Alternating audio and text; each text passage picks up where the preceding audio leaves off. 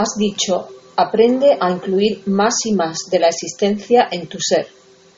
Extrae energía de la fuente raíz de toda la existencia. Incluye incluso a tu enemigo. Pero ¿cómo puedo incluir a mi enemigo cuando estoy entrando plenamente en la emoción del odio? ¿No conduce esto a la represión? He dicho que incluyas incluso a tu enemigo, pero no he dicho que empieces con el enemigo. Empieza con el amigo. Tal como eres ahora mismo, ni siquiera incluyes al amigo. Empieza con el amigo. Incluso eso es difícil. Incluir al amigo en tu ser. Permitirle que entre en ti y te penetre. Estar abierto a él vulnerable. Empieza con el amigo, empieza con el amante, con la persona amada. No saltes al enemigo. ¿Y por qué saltas al enemigo? Porque entonces puedes decir, es imposible, no puede hacerse, y puedes descartarlo. Empieza por el primer paso. Estás empezando por el último. ¿Cómo va a ser posible el viaje? Siempre empiezas por el último paso. Aún no se ha dado el primero, de modo que el último está solo en la imaginación, y sientes que es imposible. Por supuesto que es imposible. ¿Cómo vas a empezar por el final? El enemigo es el último punto que hay que incluir. Si puedes incluir a tu amigo, se hace posible, porque solo los amigos se vuelven enemigos. No puedes hacer de alguien un enemigo sin antes hacerle tu amigo o sí. Primero, será necesaria la amistad si quieres hacer de alguien tu enemigo. La amistad será el primer paso. Se cuenta que Buda ha dicho, no hagas amigos, porque ese es el primer paso hacia hacer enemigos. Buda dice, sé amistoso, no hagas amigos. Si haces amigos, ya has dado el primer paso. Ahora no está lejos el día en que harás enemigos.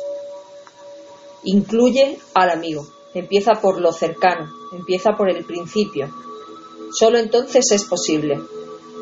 No sientes ninguna dificultad. Cuando tienes que incluir al amigo y abarcar al amigo, eso ya es suficientemente difícil, porque no es cuestión del amigo o del enemigo, es cuestión de que te abras. Estás cerrado incluso para el amigo.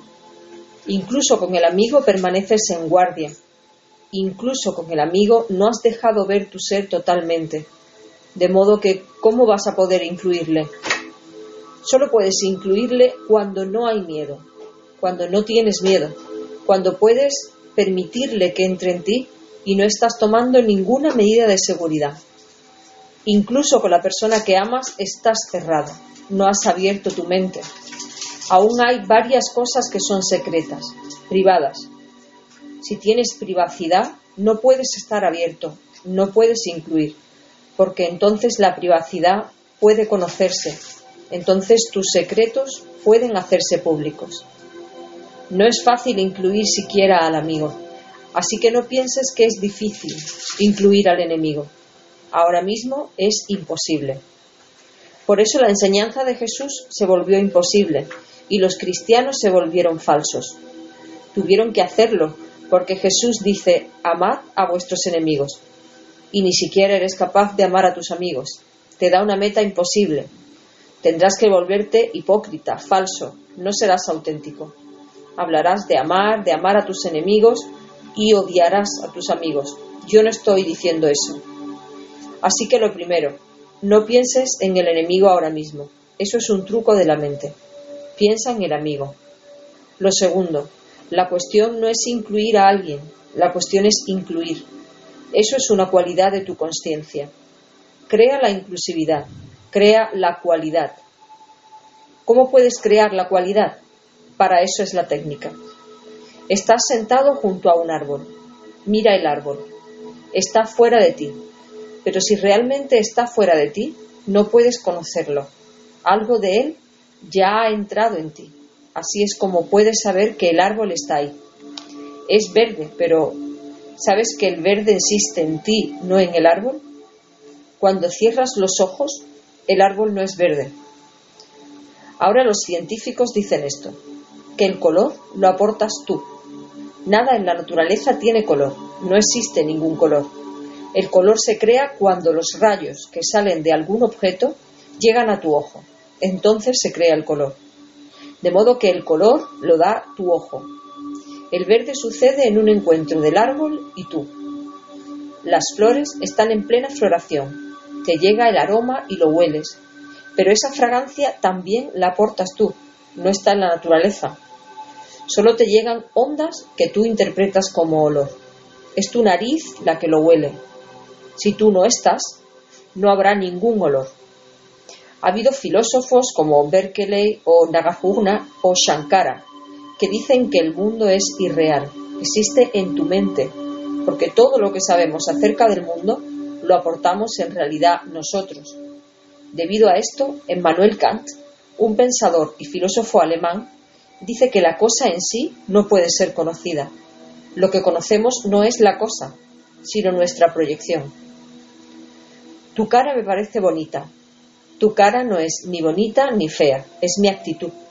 Soy yo quien te hace guapo o feo. Depende de mí, es mi sensación. Si estás solo en el mundo y no hay nadie que pueda decir que eres feo o guapo, no serás ninguna de las dos cosas. ¿O sí? Si estás solo en la tierra, ¿serás guapo o feo? ¿Serás inteligente o tonto? No serás nada.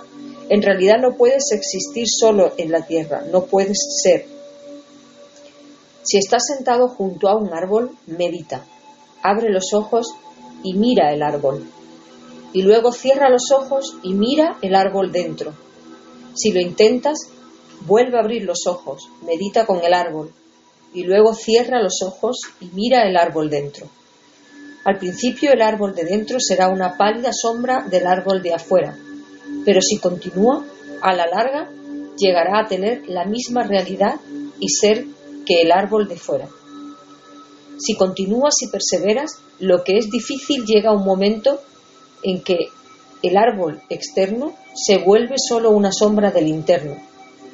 El interno se vuelve más hermoso, más vivo, porque ahora tu conciencia interna es su suelo. Ahora está enraizado en la conciencia interna. Ahora se está nutriendo en la conciencia, verdaderamente. Es algo excepcional. De modo que cuando Jesús o gente como Jesús hablan del reino de Dios, lo hacen con un lenguaje tan vivido que pensamos que o están locos o están alucinando. No están ninguna de las dos cosas. Han aprendido a incluir existencia. Su propia conciencia interna se ha vuelto ahora un fenómeno vivificador. Ahora todo lo que se planta dentro toma vida. Tiene más color, es más fragante, más vital, como si no fuera de este mundo, este mundo mundano. Pertenece a algún otro mundo. Los, poetas conocen un poco esto. Los místicos lo conocen muy hondamente. Pero los poetas lo conocen un poco. Tienen un vislumbre. Pueden sentir el mundo incluido en ellos. Inténtalo. Incluir. A esto me refiero cuando digo que incluyas, Deja que entre el árbol y eche raíces ahí. Deja que entre la flor y deja que florezca ahí. No puedes creerlo porque no hay manera a menos que lo experimentes. Concéntrate en un capullo, un capullo de rosa. Concéntrate en él y deja que sea transferido a lo interno. Y cuando tu experiencia interna del capullo se haya vuelto realmente tan real como el externo, el capullo real, el supuesto capullo real, parezca solo una sombra de él, la idea real ahora está dentro, la esencia real está dentro y el externo es solo una pálida sombra. Cuando hayas llegado a este punto, cierra los ojos y concéntrate en el capullo interno. Te quedarás asombrado, porque el capullo interno empezará a abrirse. Se volverá una flor y nunca has conocido una flor semejante. Y no puedes encontrar esa flor fuera. Esto es un fenómeno excepcional, cuando algo empieza a crecer dentro de ti, a abrirse, a florecer. Incluye de esta manera y luego poco a poco deja que todos los lindes se expandan. Incluye a tus amantes, tus amigos, tu familia, incluye a extraños y luego a la larga serás capaz de incluir al enemigo. Ese será el último punto. Y cuando puedas incluir al enemigo y puedas dejarle entrar en ti y echar raíces ahí y volverse parte de tu conciencia, entonces nada te será hostil. Entonces el mundo entero se habrá vuelto tu hogar. Entonces nada es extraño, nadie te es ajeno y estás a gusto en él. Pero sé consciente de la astuta mente. La mente te dirá siempre algo que no puedes hacer. Y cuando no lo puedas hacer, la mente dirá, estas cosas son absurdas, déjalas. La mente establecerá una meta inalcanzable. Recuerda siempre eso y no seas víctima de tu propia mente. Empieza siempre con algo que sea posible, no saltes a lo imposible. Si puedes creer en lo posible, lo imposible es solo su otro cabo. No se opone a ello, es solo el otro cabo, es el mismo espectro, el otro cabo del espectro. Hay una pregunta más incluida en ella. ¿Cómo puedo incluir a mi enemigo cuando estoy entrando plenamente en la emoción del odio? ¿No conduce esto a la represión? Este es un punto sutil que hay que comprender hondamente. Cuando odies, no digo que lo reprimas, porque todo lo que se reprime es peligroso. Y si reprimes algo, nunca puedes abrirte. Entonces creas un mundo privado que no te permitirá incluir a otros. Siempre tendrás miedo a lo que has reprimido, porque en cualquier momento puedes salir. Así que lo primero, no reprimas la ira, el odio, nada. Pero no es necesario expresárselo a alguien. Si se lo expresas a alguien, sentirás que el otro es responsable. Eso es erróneo. El otro no es responsable. Solo tú eres responsable. Sientes odio porque estás lleno de odio y el otro solo te da una oportunidad, nada más. Si vienes y me maltratas, simplemente me das una oportunidad de sacar lo que hay en mí. Si hay odio, sale odio. Si hay amor, entonces saldrá amor. Si hay compasión, entonces saldrá compasión. Eres solo una oportunidad para que me manifieste. Si sale odio, no sientas que el otro es responsable, es solo instrumental. En sánscrito tenemos una bella palabra para ello, nimit, instrumental. Él no es la causa, la causa siempre está dentro. Él es solo el instrumento para sacar la causa. Así que agradeceselo, agradecele que te haya hecho tomar conciencia de tu propio odio oculto. Es un amigo. Lo conviertes en un enemigo porque vuelcas toda responsabilidad en él. Piensas que él está creando el odio. Nadie puede crear nada en ti. Recuerda eso siempre. Si vas a Buda y le maltratas, él no te va a odiar, no se va a enfadar contigo hagas lo que hagas, no puedes hacer que se enfade. No porque tu esfuerzo sea menos, sino porque que no hay ira en él. No puedes hacer que salga. El otro no es la fuente del odio, así que no se lo lances a él. Simplemente estate agradecido a él, muéstrate correspondido, y el odio que está dentro de ti, lánzaselo al cielo, lo primero. Lo segundo, incluye también el odio, eso es una espera más profunda, una dimensión más profunda. Incluye también el odio. ¿A qué me refiero cuando digo esto? Siempre que hay algo malo, siempre que sucede algo que llamas malo, maligno, nunca lo incluyes en ti mismo. Siempre que sucede algo bueno, lo incluyes. Si eres amoroso, dices soy amor. Cuando odias, nunca dices soy odio. Cuando tienes compasión, dices soy compasión. Cuando estás enfadado, nunca dices soy ira. Dices siempre estoy enfadado, como si la ira te hubiera sucedido, como si tú no fueras ira. Es solo algo que viene de fuera, algo accidental. Y cuando dices soy amor, parece algo esencial, no algo accidental que te ha sucedido, no algo que ha venido de fuera, viene de dentro. Todo lo que es bueno lo incluyes y todo lo que es malo no lo incluyes. Incluye también lo malo, porque eres odio, eres ira, y a no ser que sientas esto hondamente, que soy odio, nunca lo trascenderás. Si puedes sentir soy ira, se establece inmediatamente un sutil proceso de transformación. ¿Qué sucede cuando dices soy ira? Suceden muchas cosas. En primer lugar, cuando dices estoy enfadado, eres diferente de la energía que llamas ira. Esto no es verdad, y de una base falsa no puede suceder nada verdadero. Esto no es verdad, esta ira eres tú. Esta es tu energía. No es algo separado de ti. Lo separas porque creas una imagen falsa de ti mismo que nunca te enfureces, que nunca odias, que siempre eres amoroso, que siempre eres cariñoso y comprensivo. Has creado una imagen falsa de ti mismo. Esta imagen falsa es tu ego. Este ego sigue diciéndote, trunca la ira, trunca el odio, no son buenos.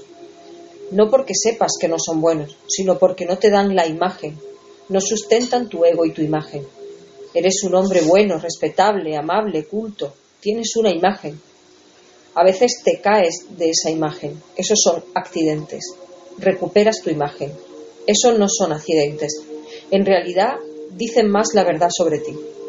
Cuando estás enfadado, se revela tu verdadero yo más verdaderamente que cuando estás sonriendo falsamente. Cuando muestras tu odio eres más auténtico que cuando finges amar. Lo primero es ser auténtico, verdadero. Incluye el odio, incluye la ira, incluye todo lo que hay en ti. ¿Qué sucederá? Si lo incluyes todo, tu imagen falsa caerá para siempre. Y eso es muy bueno. Es estupendo que te liberes de la imagen falsa, porque va creando complicaciones. Al caer la imagen, caerá el ego, lo que constituye la puerta a la espiritualidad. Cuando dices soy ira, ¿cómo vas a tener tu ego? Cuando dices soy odio, soy celos, soy crueldad, soy violencia, ¿cómo vas a tener ego? Se puede tener ego fácilmente cuando dices soy Brahma, soy el Dios Supremo. Entonces es fácil. Soy Atma, el Ser Supremo. Entonces es fácil. Pero cuando dices soy celos, odio, ira, pasión, sexo, no puedes tener ego. Con la imagen falsa cae el ego, te vuelves auténtico, natural. Entonces es posible comprender tu realidad. Entonces puedes abordar tu ira sin ninguna actitud en contra. Es tú. Tienes que comprender que es tu energía.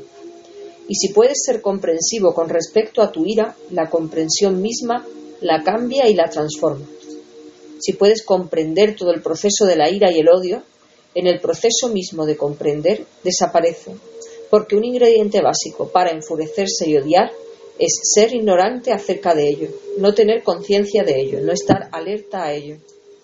De modo que cada vez que no estás alerta, puedes estar enfadado. Cuando estás alerta no puedes estar enfadado. La alerta absorbe toda la energía que se vuelve ira. Buda dijo una y otra vez a sus monjes, no digo que no os enfadéis, digo que cuando estéis enfadados, estad alerta. Esto es realmente uno de los fundamentos de la mutación. No digo que no te enfades, digo cuando estés enfadado, estate alerta. Pruébalo. Cuando llegue la ira, estate alerta, mírala, obsérvala, sé consciente de ello, no te adormezcas. Y cuanto más alerta estás, menos ira. En un momento en que estás realmente alerta, no hay ira. La misma energía se vuelve alerta. La energía es neutra. La misma energía se vuelve ira. La misma energía se vuelve odio. La misma energía se vuelve amor. La misma energía se vuelve compasión. La energía es una. Todo eso son expresiones. Y hay situaciones básicas en las que la energía puede volverse un estado de ánimo en particular.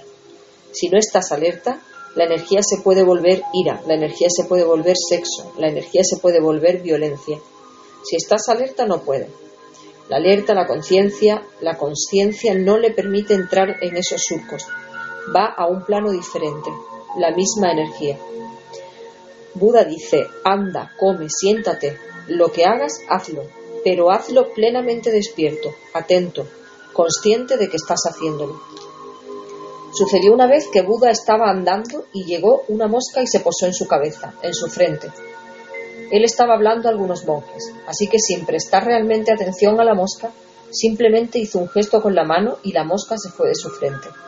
Entonces se dio cuenta de que había hecho algo sin ser plenamente consciente, porque su conciencia estaba en los monjes a los que estaba hablando. Así que dijo a los monjes, disculpadme un momento. Cerró los ojos y volvió a levantar la mano. Los monjes estaban asombrados de lo que estaban haciendo, porque ya no había ninguna mosca. Volvió a levantar la mano e hizo un gesto con ella junto al lugar en que había estado la mosca, aunque ya no estaba allí. Retiró la mano y entonces abrió los ojos y dijo Ahora podéis preguntar. Pero esos monjes dijeron, hemos olvidado que estábamos preguntando. Ahora queremos preguntar qué has hecho. No había ninguna mosca. Había estado antes, así que ¿qué has hecho? Buda dijo, hice lo que debería haber hecho antes, levantar la mano plenamente consciente. No había sido bueno para mí. Había hecho algo inconscientemente, automáticamente, como un robot. Semejante alerta no puede volverse ira. Semejante alerta no puede volverse odio. Imposible. Así que primero incluye el odio, la ira, todo lo que se piensa que es malo. Inclúyelo en ti mismo, inclúyelo en tu imagen, para que tu ego se derrumbe. Bajas de las nubes a la tierra, te vuelves auténtico. Entonces no se lo lances a otro. Deja que esté ahí, exprésaselo al cielo. Sé plenamente consciente. Si estás enfadado, vete a una habitación, solo, y estate enfadado y expresa tu ira, y sé consciente. Haz todo lo que habrías hecho con la persona que fue instrumental. Puedes usar una foto suya o simplemente coger una almohada y decir eres mi padre y darle una buena paliza. Sé plenamente consciente. Sé plenamente consciente de lo que estás haciendo y hazlo. Será una profunda realización. La ira será expresada y tú estarás alerta y podrás reírte, podrás saber las estupideces que estabas haciendo, pero podrías haberlo hecho con tu padre real, solo se lo estás haciendo a la almohada. Y si realmente lo haces de manera auténtica, te sentirás muy cariñoso, muy amoroso con tu padre. Cuando salgas de la habitación y cuando mires a tu padre a la cara, te sentirás muy comprensivo, muy amoroso. Incluso te gustaría pedirle que te perdone. A esto es a lo que me refiero cuando digo que incluyas. No me refiero a que reprimas.